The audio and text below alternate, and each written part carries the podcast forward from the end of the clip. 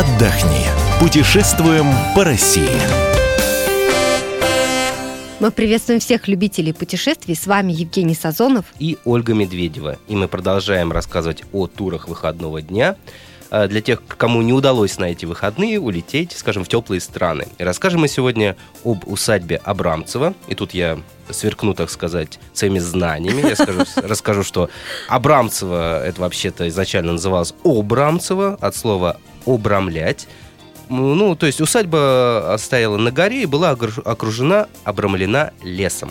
А, удобно добираться туда. Это всего полтора часа на электричке от Москвы. И а, знаешь, Жень, вот в слякотную погоду ты приезжаешь и оказываешься в лесу. Я сама ездила туда первый раз. И вот кого же мое было удивление, ты выходишь из электрички, и ты попадаешь в заснеженный лес. Там действительно дорога идет сосно, через сосновый лес, вот это валяются шишки, пахнет хвой. Конечно, это все а, замечательно. Очень красивая дорога ведет к самой усадьбе. Ты идешь а, через дачный поселок, а дальше переходишь через маленький мостик через речку и э, поднимаешься в гору, и там вот она во всей красе, это усадьба Абрамцева. Места, ну, просто потрясающие. А, я редко говорю о том, что зимой где-то красиво, потому что зимой так себе пейзажи, прямо скажем. Вот. Но там правда красиво. Вот на самом деле, даже зимой. И не случайно многие, так сказать, великие люди, известные люди, они э, в это Абрамцево приезжали. Ну, приезжали-то, конечно, не только потому, что там красиво, но еще и по другим причинам. Изначально Абрамцево принадлежало э, Аксакову. Это тот самый писатель, который э, написал «Аленький цветочек». А изначально, когда он в этой усадьбе поселился, он так вот а, проникся всей этой природой и вот любил там гулять, ходить, собирать там грибы, ягоды на рыбалку, написал книгу, она так называется «Записки об уженье рыбы. То есть любил он со своими друзьями ходить там на рыбалку. А среди его друзей, извини меня, были Гоголь, Тургенев, Погодин, все они туда приезжали и э, не только отдыхали, но и писали. В частности, Гоголь написал там э, второй том «Мертвых душ» и в залах э, главного дома зачитывал это свое произведение. А потом усадьба после смерти Аксакова, а умер он в Москве, 11 а, лет усадьба простаивала просто по той причине, что дети Аксакова не хотели переезжать туда и как-то вот за всем этим хозяйством наблюдать, потому что неудобно было добираться. Но это вот сейчас сел на электричке и приехал за полтора часа.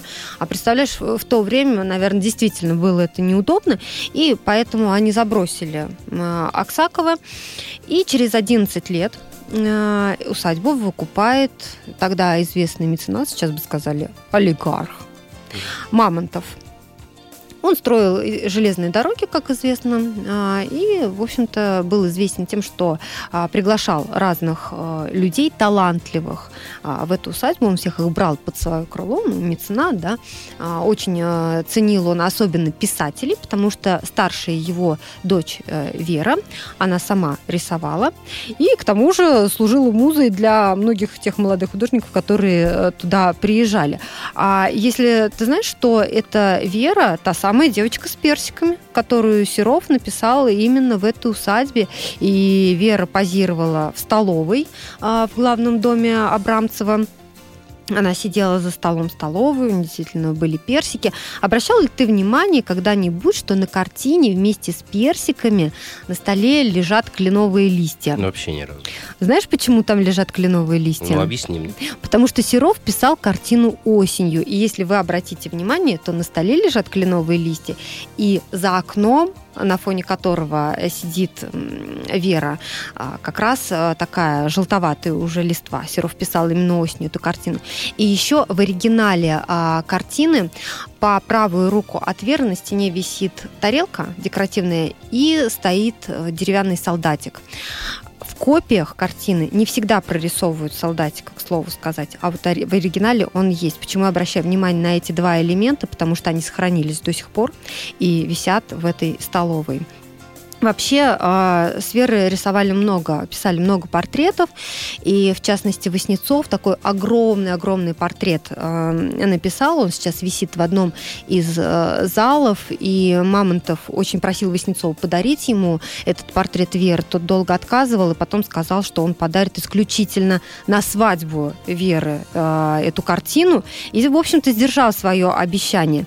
И надо сказать, что это один из оригиналов, который которые находятся сейчас в усадьбе. Потому что, например, та же девочка с персиками, как известно, оригинал э, передан Третьяковской галерее, а, а в Абрамцево висит копия. Вообще оригинальных картин много. Но заканчивая разговор про Веру, дочь э, Мамонтова, э, скажу, что судьба у нее все-таки была трагическая.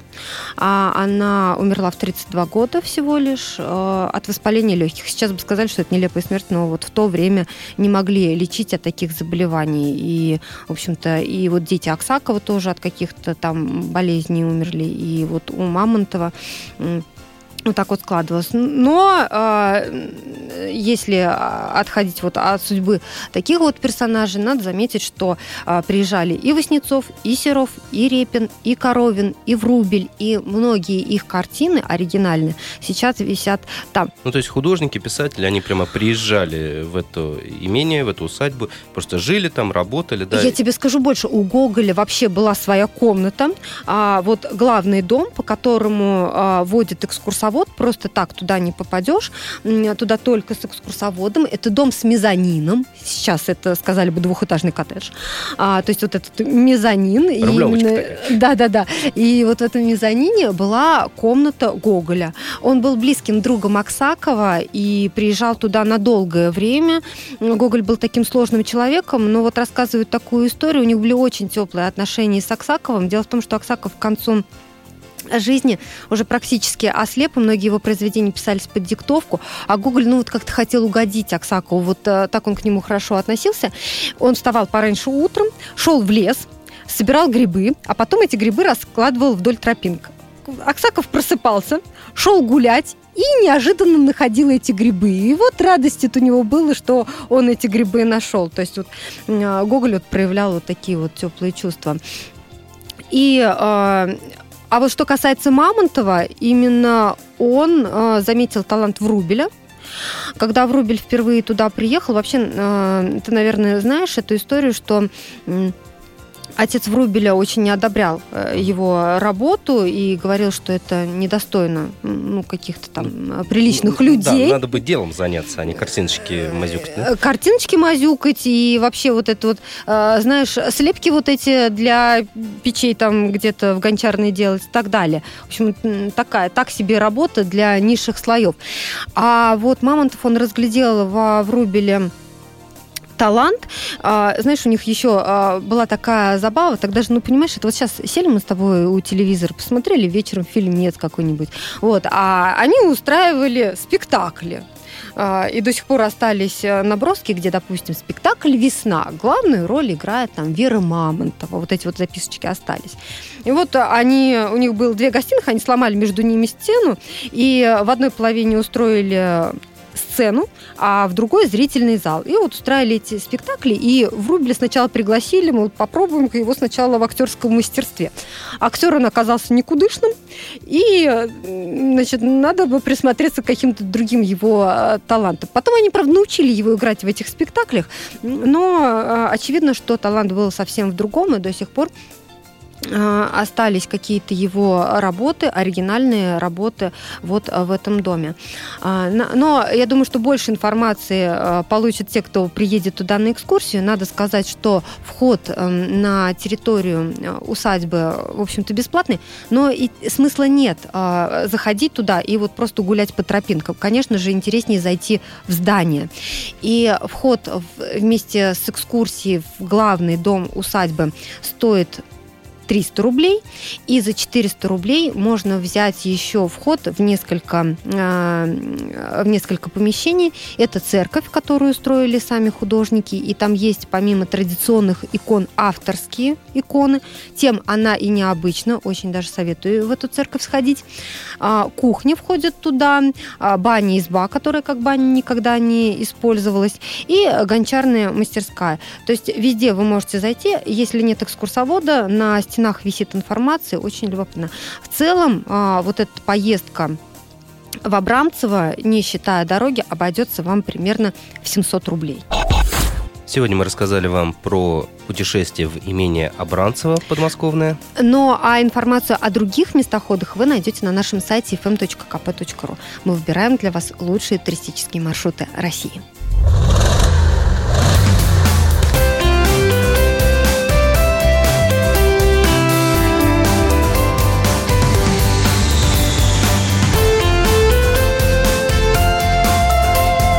Отдохни. Путешествуем по России.